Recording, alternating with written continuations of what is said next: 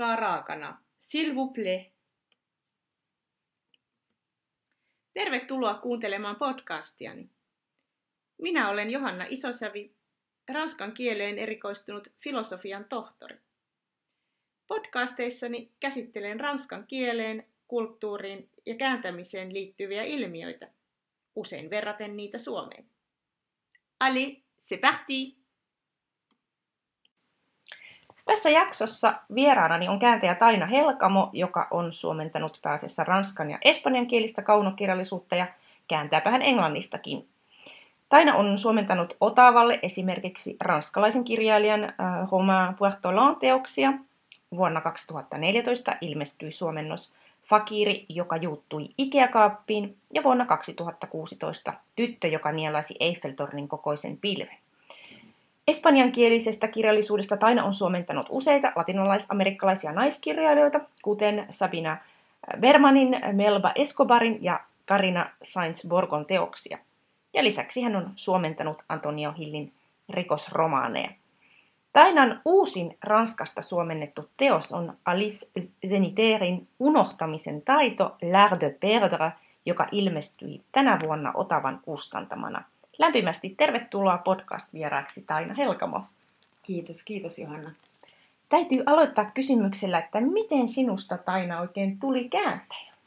Niin, monesti kuulee tarinoita siitä, miten ihmiset ihan sattumalta suurin piirtein pyydetään kääntämään joku ja sitten päätyy kääntäjäksi, vaikka ei ollut yhtään ajatellutkaan. Täytyy sanoa, että minä kyllä varsin määrätietoisesti päätin, että minusta tulee suomentaja tietyssä vaiheessa yliopisto-opintoja.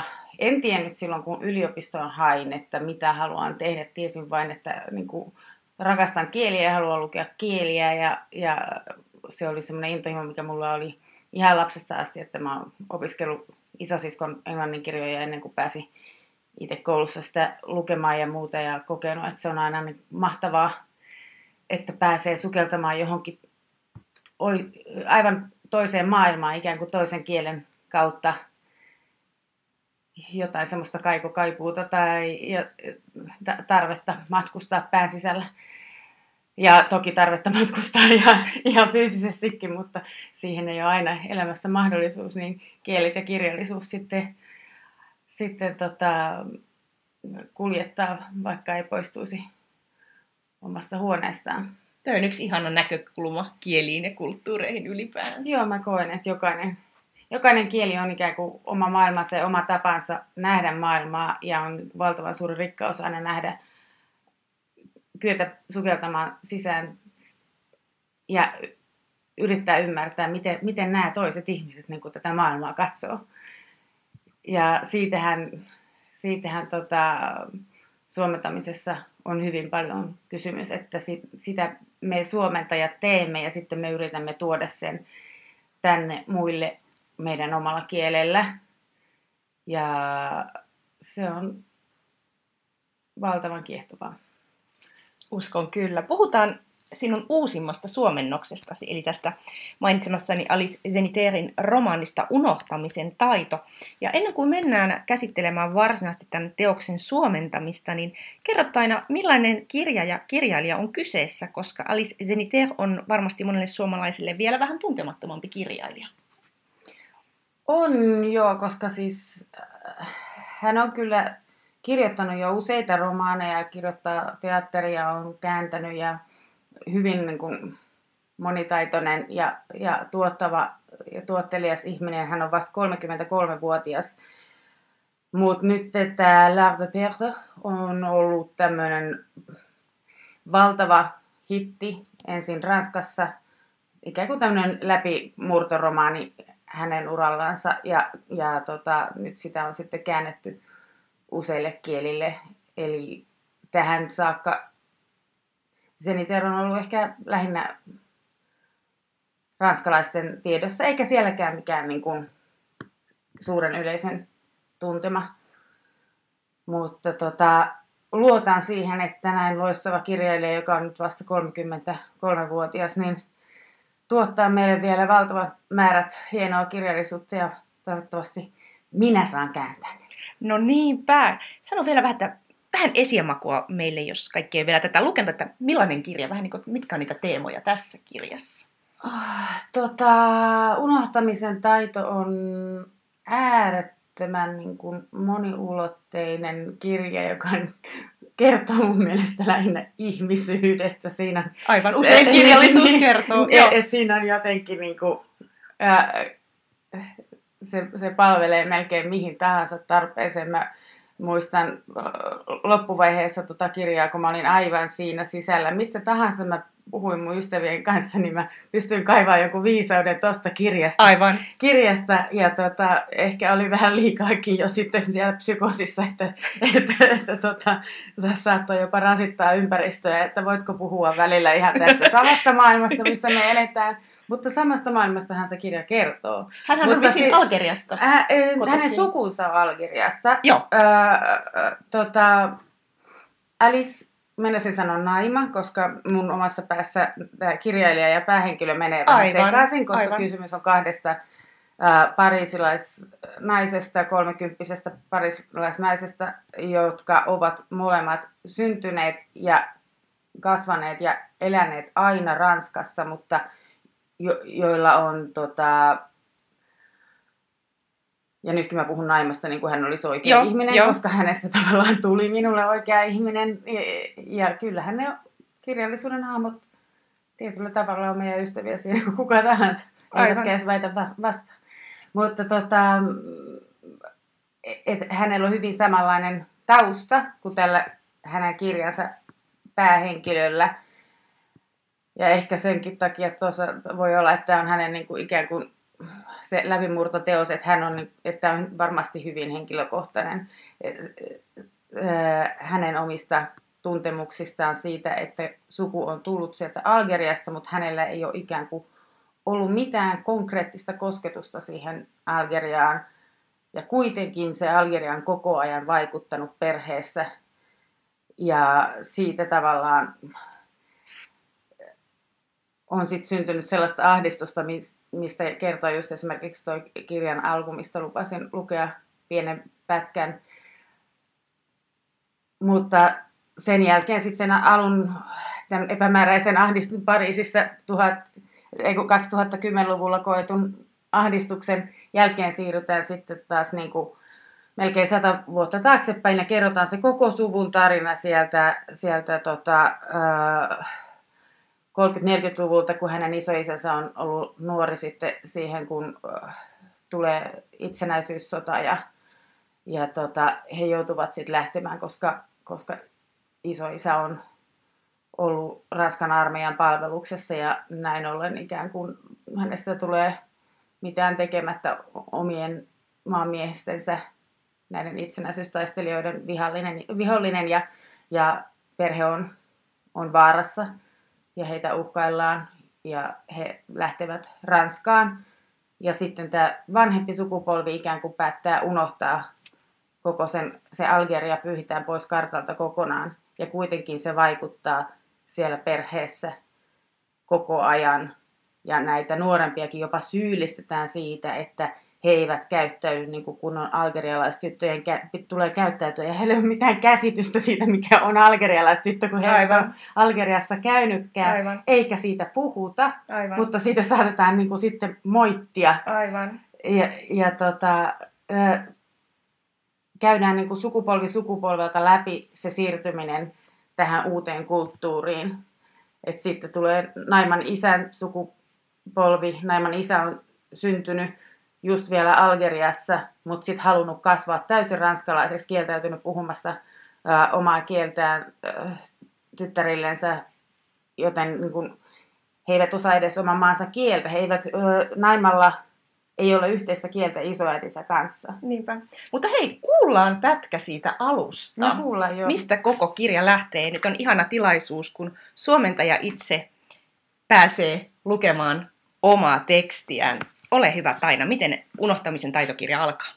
Joo, eli tässä on kysynyt, kysynyt siitä, että ää, Naima on tämmöinen ihmeellinen ahdistus ja hän ei oikein ymmärrä, mistä se johtuu. Ja se, siitä koko kirja lähtee niin sitten kaivamaan niitä juuria tälle ahdistukselle. Muutaman viime vuoden aikana Naima on alkanut kokea aivan uudenlaista ahdistusta aina krapulapäivinä. Enää krapula ei tarkoita vain sitä, että päätä särkee, suuta kuivaa, vatsaa vääntää eikä se toimi.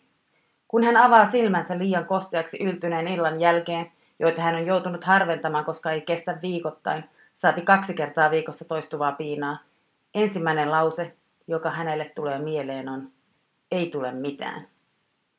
Hän on jo jonkin aikaa ihmetellyt, minkä epäonnistumisesta hänellä on sellainen varmuus. Lause saattaa viitata hänen kyvyttömyyteensä kestää edellisen illan käytöksen aiheuttamaa häpeää. Puut liian kovaa, keksit juttuja päästäsi, kerjät lakkaamatta huomiota, sinulla ei ole tapoja. Tai katumukseen, jota hän tuntee, koska on jonut liikaa eikä ole osannut lopettaa. Juuri sinä siellä huusit, hei hei, ei täältä noin vain nukkumaan lähdetä. Lause saattaa liittyä myös musertavaan fyysiseen pahoinvointiin. Äkkiä hänelle kirkastuu. Krapulassa hän saa hetkellisen kosketuksen siihen, miten äärettömän vaikeaa on olla elossa. Tunteeseen, jonka tahdon voima tavallisesti tukahduttaa. Ei tule mitään. En pysty mihinkään. Nousemaan joka aamu, syömään kolme kertaa päivässä, rakastamaan, luopumaan, harjaamaan hiukseni, ajattelemaan, liikkumaan, hengittämään, nauramaan. Kiitos Taina. Olipa ihana kuulla suomentajan itsensä lukemana, miten tämä kirja alkaa. Me lukijat näimme sen valmiin lopputuotoksen. Äsken me kuulimme mm. palan tästä lopputuotoksesta. Useinkaan meillä lukijoilla ei ole käsitystä, mitä kaikkea suomentajan työ pitää sisällään, joten olisi kiinnostavaa kuulla sun omista työskentelytavoista. Et jos otetaan esimerkiksi just tämä Alice Eseniteerin uusi romaani, melkoinen järkäle 569 suomennettua sivua, niin Miten Taina sinun työskentelyprosessisi lähtee liikkeelle? Minkälaisia vaiheita siinä on ja tämän kirjan kohdalla oli? Oliko tämän kirjan kääntäminen kenties helppoa tai vaikeaa? Täytyy sanoa, että tämän kirjan kääntäminen oli hyvin niin kuin, työläs.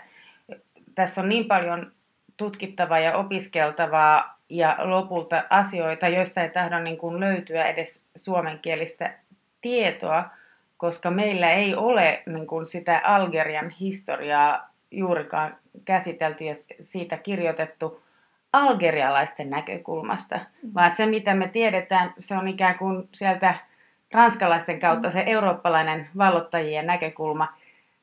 Ja, ja sitten ihan niin kuin lähtien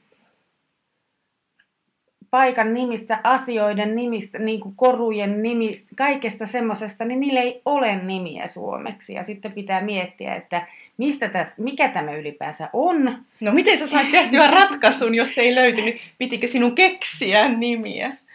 No aina joku... Joillekin. Äh, aina joku, no joitain nimiä täytyy keksiä, että ne täytyy vaan sitten niinku suomentaa, koska niistä ei koskaan ennen suurin piirtein suomeksi puhuttu, Aivan. tai ainakaan mä en ole löytänyt mitään materiaalia vaikkapa erinäköisiä, niin kuin, mitä hirveä määrä siellä niin kuin itsenäisyyssodan aikaan öö, öö, oli eri liikkeitä ja sen jälkeen, sen jälkeen mitä Algeriassa niin kuin tapahtuu, mikä on se sisäinen rakenne, kaikki se, niin sille ei, siinä piti vaan niin kuin päättää, että miksi minä nyt tätä kutsun, niin että lukija saa siitä jonkin käsityksen, mistä, mistä on puhe. Ja ensin tietenkin täytyy saada itse se käsitys, että se ei niin kuin riitä, että osaa ranskaa, kun ei, ei tunne sitä. Täytyy opiskella se, se koko systeemi. Ja täytyy opiskella sitä historiaa, niitä vanhoja heimopäälliköiden nimiä, niille ei ole suomenkielisiä nimiä. Sitten pitää päättää, että millaisen kirjoitusasun esimerkiksi niille antaa tai, tai, tai muuta. Laittaako ne kursiiviin vai eikö laita. Ja mm. Siis hirveä määrä tämmöisiä pieniä päätöksiä ja, ja opiskelemista. Onneksi mulla on äh, ihmisiä, joilta mä voin kysyä esimerkiksi äh, Samsalle terveisiä.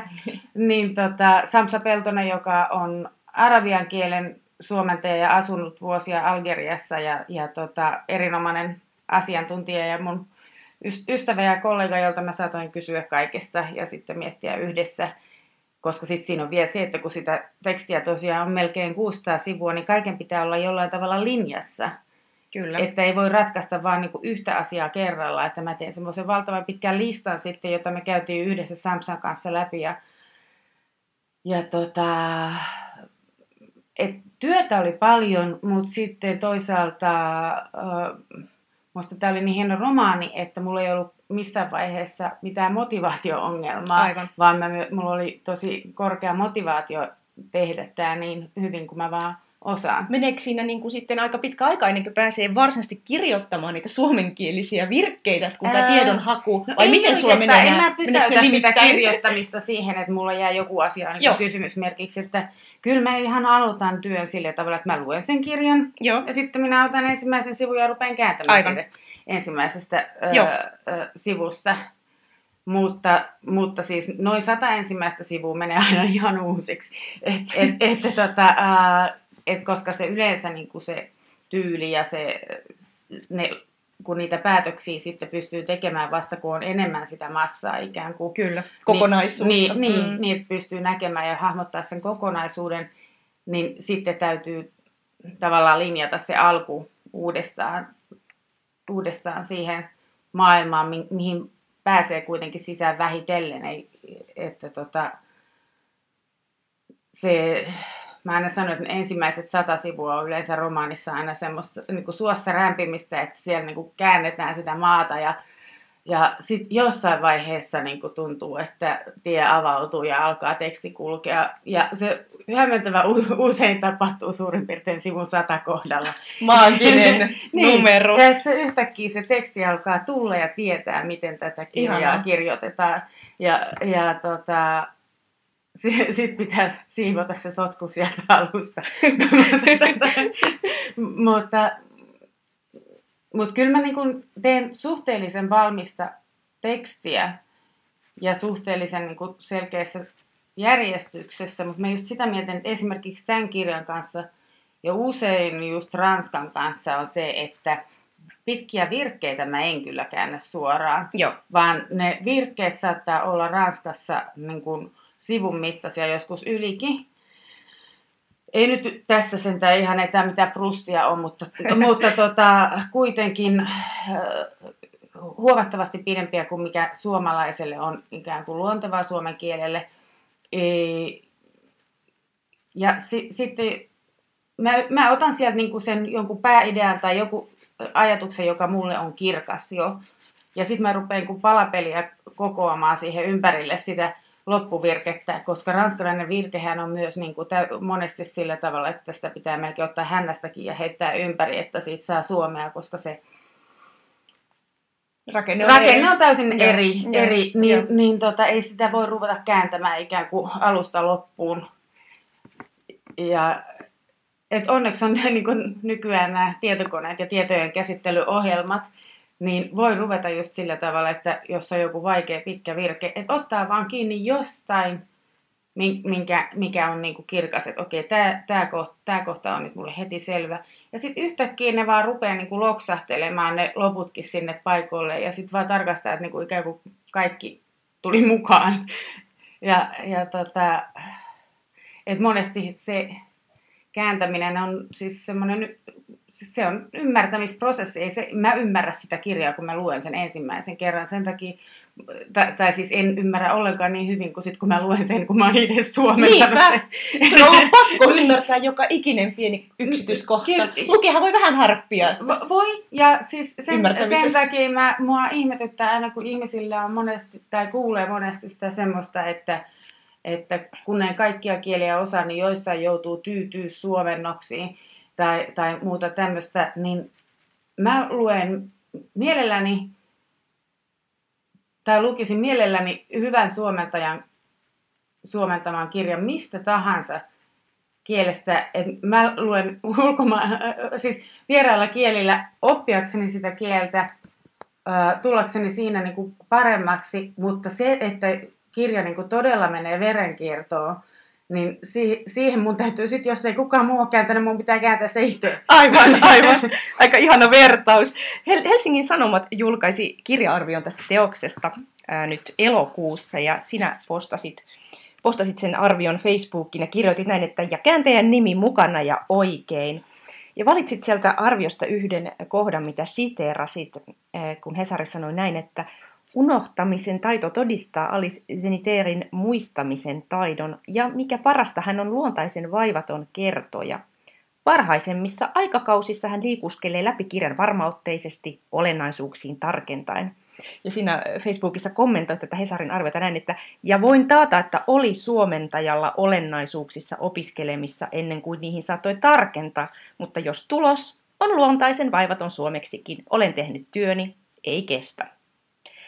Ja Facebook-päivityksesi keräsi sitten kommentteja esimerkiksi tällä tavalla, että – Yksi sanoi, että suomennoksen lukija ei kehu kirjailijaa luontaisen vaivattomaksi, ellei sitä ole myös suomennos. Onnittelut hienosta työstä. Ja meidän kaikkien suomalaisten tuntema kääntäjä Kersti Juakin kommentoi, että ärsytti älyttömästi mokoma unohtaminen. Ja toinen kääntäjäkin kommentoi Hesari viitaten, että välillä tuntuu oikeasti siltä, kuin kirjoittajia ohjeistettaisiin ohittamaan suomentajat, vaikka tiedän, ettei sellaista toki tehdä miten noloa. Ja itse kommentoitkin vielä, että eihän tuossa viitata taas sanallakaan mullikin vuoden työhön, mutta kaivan kiitokseni vaikka väkisin. Tai mm. näinkö se valitettavasti menee, että jos suomentaja on tehnyt työnsä hyvin, se usein jää näkymättömäksi ja kiitos työstä on kaivettava sieltä rivien välistä. Niin, mutta hei, nimi oli oikein. Niin, se oli oikein, se oli, oikein. se oli mukana. Se oli mukana. Se ei ole mitenkään se itsestään niin. selvä, että nimi on mukana. Ja sitten se on Uskomatonta. välillä, välillä Tanja Helkama ja mikä Oi ei. ja, että tota, täytyy no niin, rie, rie, niin, pitää riemuita siitä, mistä rie, riemun saa revittyä. Että, tota, ja, ja niin kuin just, että kyllä mä sitten kaivan sen sieltä, että jos kehutaan tekstiä vaivattomaksi ja, ja, ja, ja tota, kuvausta äh, niin kuin, historiallisen mm, aikakausien kuvausta niin kuin hienoksi, niin kyllä mä silloin koen, että minä olen onnistunut. Aivan, e, e- ehdottomasti. Että, tota, koska niin kuin sanoin, niin jos minä kääntäisin ne, niin kuin kääntämällä kääntäisin ne ranskalaiset lauseet teille suomeksi, niin ei se olisi kyllä vaivatonta kenenkään lukea ei sitä ranskalaista, ranskalaista rakennetta ei. ja muuta, että jos, et, et, kyllä ne täytyy niin kuin kirjoittaa ihan uusiksi. Ja, ja tota, se on mun kirjoittamaa tekstiä. Ja, m- mutta meidän täytyy itse osata arvostaa omaa työtämme ja tulla puhumaan joka podcastiin, mihin pyydetään ja, mm. ja, ja, ja muuta. Ja välillä vähän niin kuin uskaltaa myös itse nostaa omaa häntää niin kuin minä Facebookissa. Että, Kyllä. Et, et, koska tota, olisi niin. sellainen turha vaatimattomuus, kollegat, rakkaat. Niin, aivan. Et, että me tehdään hienoa työtä ja, ja, ja niin kuin intohimoisesti ja, ja, ja tota, todella parhaamme panostaen. Jos me ei itse arvosteta sitä, niin ei sitä kukaan muu arvosta. Siitä sen täytyy niin kuin lähteä. Mutta tota, toki olisi sitten, ja tämä, että sitten nämä arvostelijat ei välttämättä kommentoi millään tavalla sitä, että tämä nyt oli suomennettua tekstiä, miten niin. se suomennus on onnistunut, niin en Miksi tiedä sitten mikä ei? siinä, no niin, äh, en tiedä onko se sitten semmoista, että, että ei oikein osata tavallaan niin kuin, mm, ei ole välineitä. Et, et, niin, niin että et, kun ollaan niin kuin, koeta, että ollaan niin kuin, kirjallisuuden asiantuntijoita, mutta ei kääntämisen asiantuntijoita. Että ehkä siellä pitäisi olla sitten, niin että olisi kiva, Aivan. että vaikka joku ihan niin kuin, että suomentaja voisi, tai, tai joku siis joku, mm. joku ainakin, että olisi että käännöskirjojen arvostelijat olisi oikeasti perehtynyt kääntämiseen. Et siihen, siihen tarvittaisiin ehkä koulutusta, mutta kyllä sitä voi itsekin niin kuin, perehtyä asioihin, niin mekin tehdään koko ajan. Joudutaan, joo, mm. perehtymään uusiin asioihin, mutta te kaikki, jotka teette niitä kirja-arvioita, niin älkää unohtako, että sen on suomentaja suomentanut ja huomioikaa, antakaa kiitosta silloin, kun siihen on aihetta. Mutta Taina, mikä sinun mielestäsi kääntäjän suomentajan työssä on parasta? Että mikä antaa sinulle sen merkityksen tehdä tätä vaativaa työtä? Suomentajan työssä parasta, on mahdoton sanoa mikä on yksi... Niin kuin, Voit sanoa monta. Niin, työ itsessään on niin kuin, ihanaa, etenkin silloin kun pääsee kääntämään mielenkiintoisia ja hyvin kirjoitettuja ja hyvin toimitettuja tekstejä. Tässä myös kiitos kaikille toimittajille niin Ranskan ja Espanjan maalla kuin täällä kotimaassakin ei tulisi taas mitään ilman ammattitaitoisia kirjallisuuden toimittajia, kustannustoimittajia. Ja tota, mutta siis se, se ylipäänsä se, että kun mulla on se, se ranskankielinen romaani siinä ja va- vaikeita virkkeitä, joista mä en taho saada kiinni mistään ja sitten yhtäkkiä mä tajun, että mulla on niin kuin se ajatus siinä kirkkaana suomen kielellä, niin onhan se niin kuin älyttömän palkitsevaa, se on lähes maagista.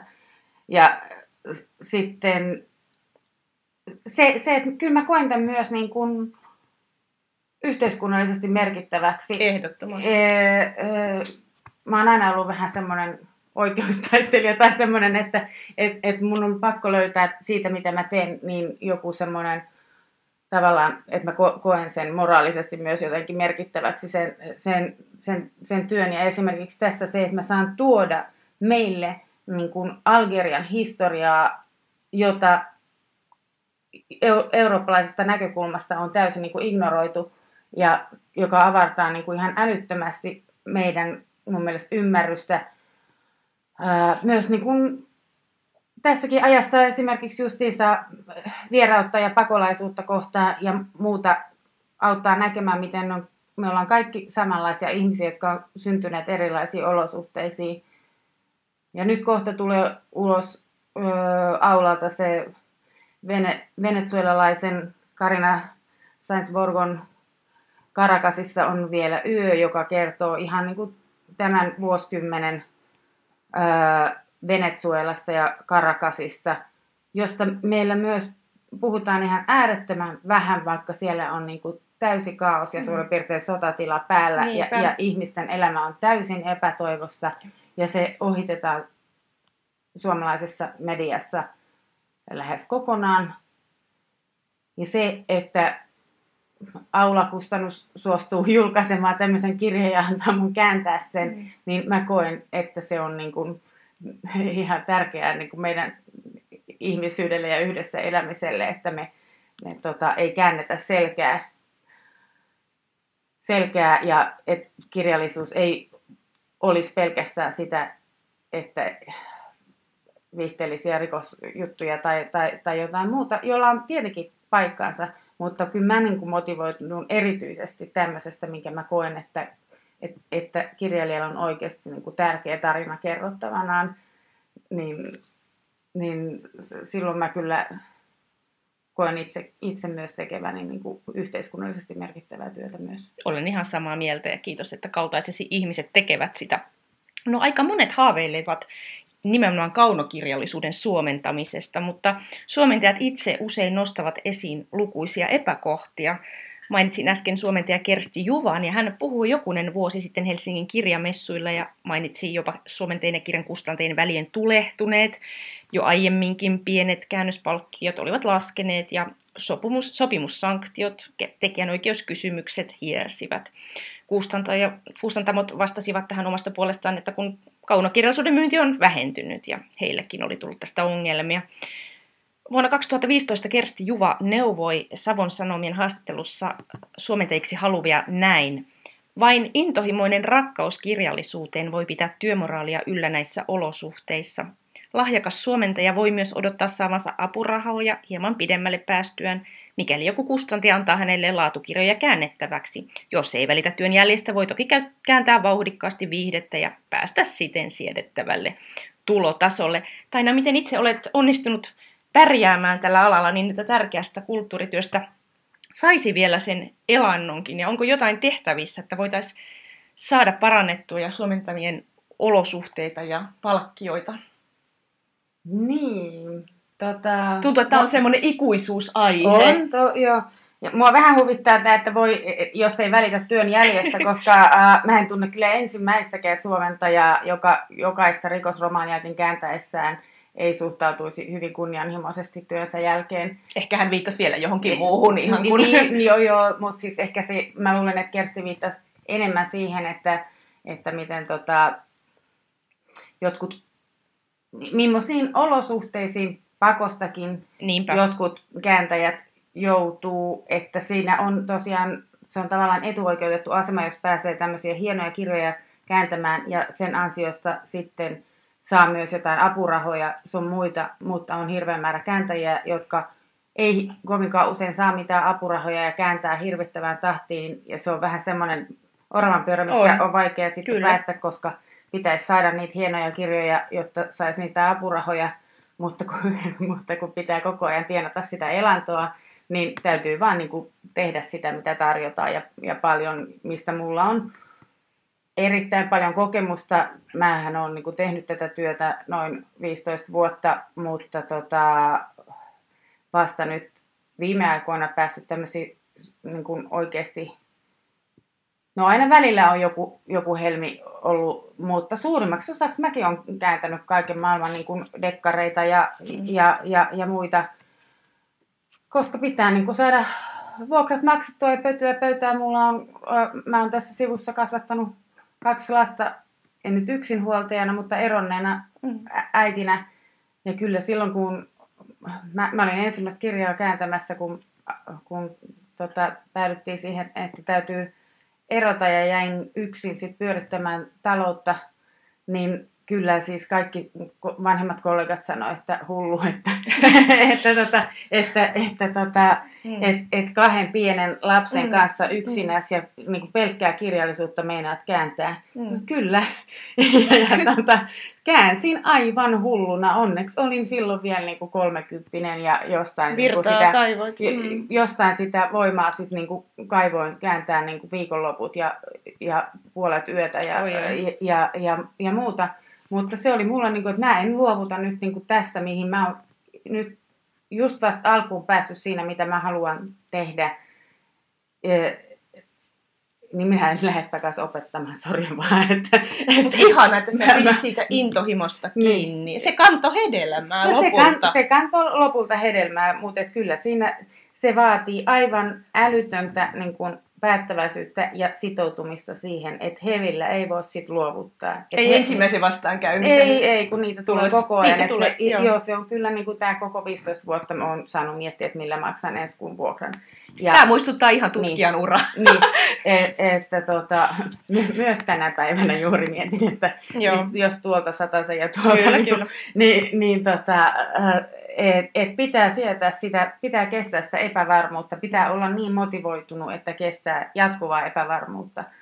Sitten aina mulle on sit kuitenkin, että sit kun mä oon ollut niin siinä, että nyt mä en enää kestä ja nyt mä en enää jaksa ja nyt mun pitää niin kuin, keksiä joku oikea työ. Ja sitten mä oon saanut jonkun apurahan Joo. Ja sit, sit mä oon ikään kuin, niin kuin pelastunut ja pystynyt hengittämään hetken ja, ja tota, niin keräämään uutta Joo. sisua ja voimaa. Ja kyllähän se, eikä se ole pelkästään taloudellinen asia, se on tietenkin mm. niin kuin mm. henkisesti hirveän tärkeää, että saa, saa välillä sitä tunnustusta työstä, koska, Kyllä. Ää, koska me tosiaan se työ on sen, siinä määrin näkymätöntä, että sitä ei kiitosta ei hirveästi tule. Me yksin tehdään omissa kopperoissamme, usein omissa kodeissamme näkemättä ihmisiä. Ja pitkällisiä prosesseja, niin, tämmöinen vuodenkin projekti. Niin, niin. niin. Ja sitten sit jos siitä ei niin kuin, tule ensimmäistäkään, tässäkin kesti puoli vuotta, että Hesari edes, Aivan. edes tota, no melkein puoli vuotta. Kyllä.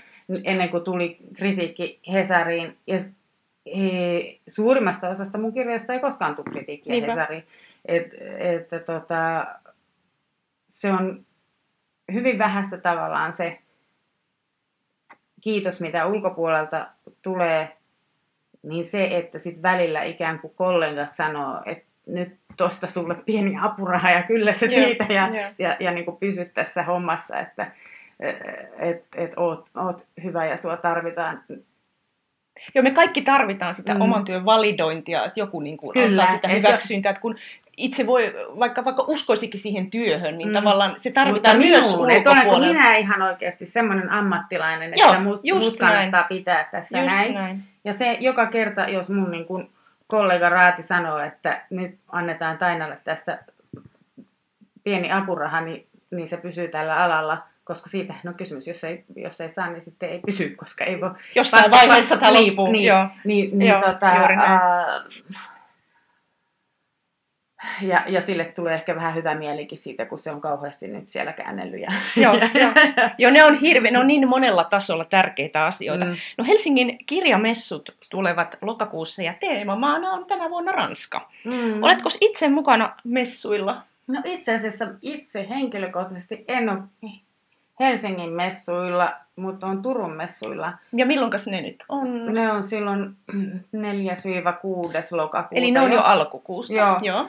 Ja sinne on tulossa just tämä mun venezuelalainen kirjailija, ja mä oon lupautunut häntä haastattelemaan. No niin, kaikki ketkä pääsitte Turkuun tai olette lähistöllä. Niin, pitäisi olla perjantaina 40. kuulemma kello 13 jossain päin. Hienoa, pieni Siellä, mainospläjäys. Joo. Niin tota, tulkaa kuuntelemaan minua ja Karinaa. Me jutellaan siitä hänen venezuelalaista romaanista, joka nyt just ihan, ihan lähiviikkoina ilmestyy sitten suomeksi. Ennen niitä messuja kuitenkin.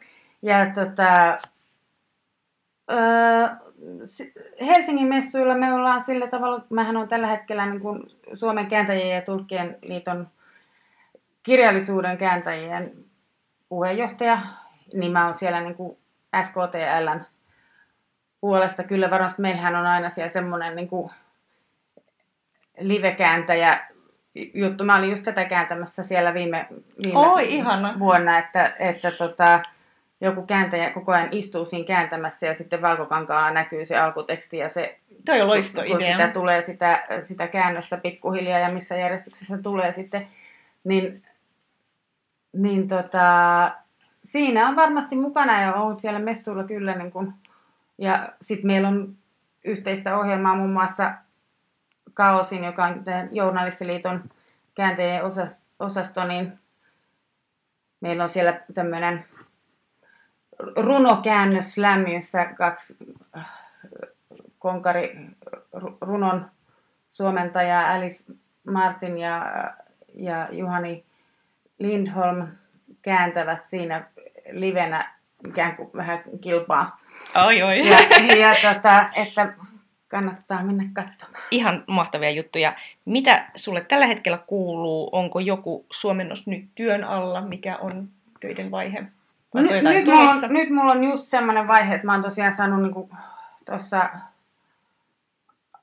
äh, alkukuusta viimeiset korjaukset tehtyä siihen venezuelalaiseen ja, ja, ja taittovedokset vähän sitä ennen lähti semmoiseen tota, ranskalaisen kirjaan, joka tulee Gummerukselta ihan näinä päivinä kuin Naisia vai Noitia, joka ei ole itse asiassa romaani, vaan tämmöinen niin kuin, äh, feministisen pohdiskeleva teos naisen yhteiskunnallisesta asemasta ja yhteiskunnan rakenteesta niin kuin noita vainoista tähän päivään. Tosi äh, mielenkiintoinen juttu myös. Ja, tota, ne, ja, ja, ja tota, tosiaan sitten on tulos nyt se Karakasissa on vielä yö, joka on kyllä ihan sitten romaani romaani ja suosittelen kovasti. Ja nyt mulla on pari, pari kirjaa, mistä mä oon sopinut, mutta kumpaakaan en ole vielä ehtinyt aloittaa. Tulin No niin. tänne välillä. Töitä riittää. No nyt just riittää töitä Hyvä jo. asia. On ihan, ja, ja sitten vielä semmoinenkin tilanne, että mä oon tosiaan tässä pari viikkoa lepäillyt. Sekin on äärimmäisen tärkeää. Ei voi Niin. aina pahtata kognitiivisesti erittäin vaativaa työtä. Kyllä, että... joo, joo, että kun mä oon koko kesän vääntänyt vielä kahta kirjaa siinä, siinä tai kevään ja kesän Joo. ja niin kuin tämän jälkeen tehnyt, niin pari, pari uutta kirjaa, jotka nyt tulee, tulee ulos, niin sit huomaa kyllä, että jossain kohta menee, ko- kohti menee niin kuin pää semmoisen tilttiin, että se täytyy niin kuin, pitää vaan niin kuin Kyllä. pari viikkoa nukkuu paljon ja tehdä fillarilenkkejä ja syödä hyvää ruokaa ja, ja niin kuin Todellakin. siivota kotinsa välillä. Sitä tarvitsee normaalia elämää, Mm. mutta kiitos oikein paljon Taina, että pääsit tänne vieraaksi ja valottamaan tätä työtä ja tarttukaahan nyt kaikki näihin romaaneihin ja muihin kirjoihin, joista, joista kuulitte ja lukekaa tuo Alice Zeniteerin unohtamisen taito. Kiitos paljon vierailusta. Kiitos. Voit lukea lisää ranskan kielen ja kulttuurin ilmiöistä blogissani johanna.isosavi.com kautta blog. Kiitos.